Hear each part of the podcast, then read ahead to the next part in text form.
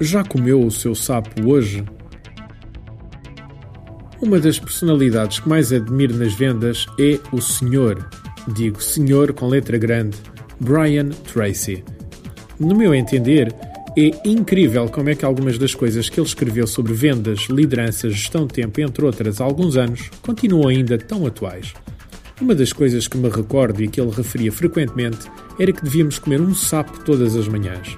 Não se arrepie já a pensar no sapo e no engolir. Como é óbvio, é figurativo. Mas a ideia é que se fizermos uma tarefa que seja algo chata e maçuda logo pela manhã, o resto do dia irá correr-nos muito melhor, dada a energia gerada ao completarmos esta tarefa. Mas o que é que as vendas têm a ver com os sapos? Está provavelmente a pensar.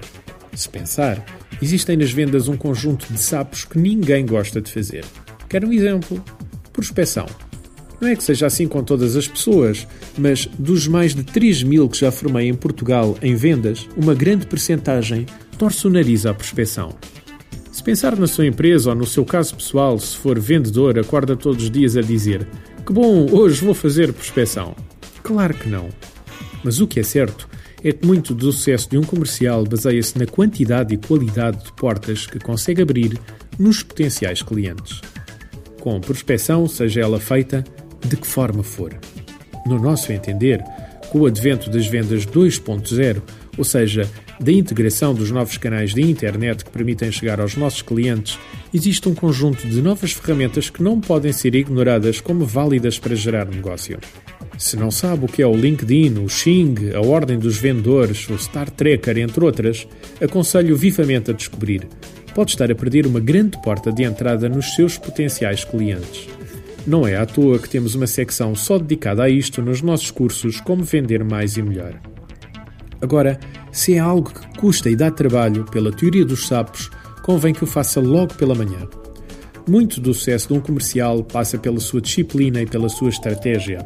Ao termos uma estratégia, podemos verificar se ela está a funcionar e se não está a funcionar, alterar algumas das componentes ou peças para ter melhores resultados.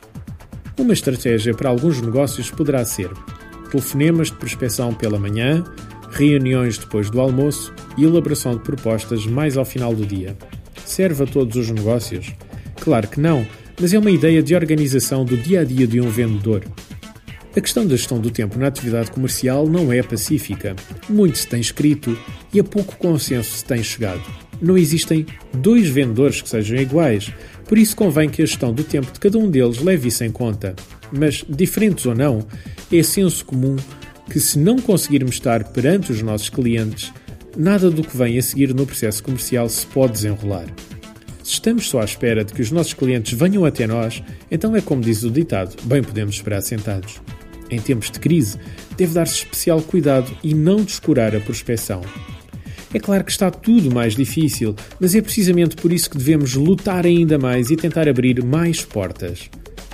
Se os nossos rácios de fechos diminuíram, então não existe nenhuma outra solução simples que eu conheça que não passe pela prospecção e pela abertura de mais portas para compensar este facto.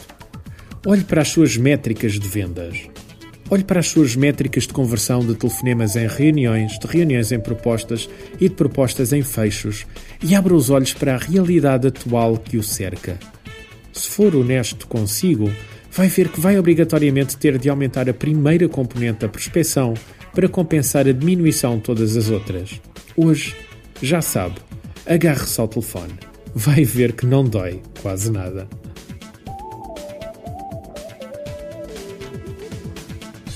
Artigo de José Almeida, locução de João de Souza, produzido nos estúdios da Universidade Autónoma de Lisboa.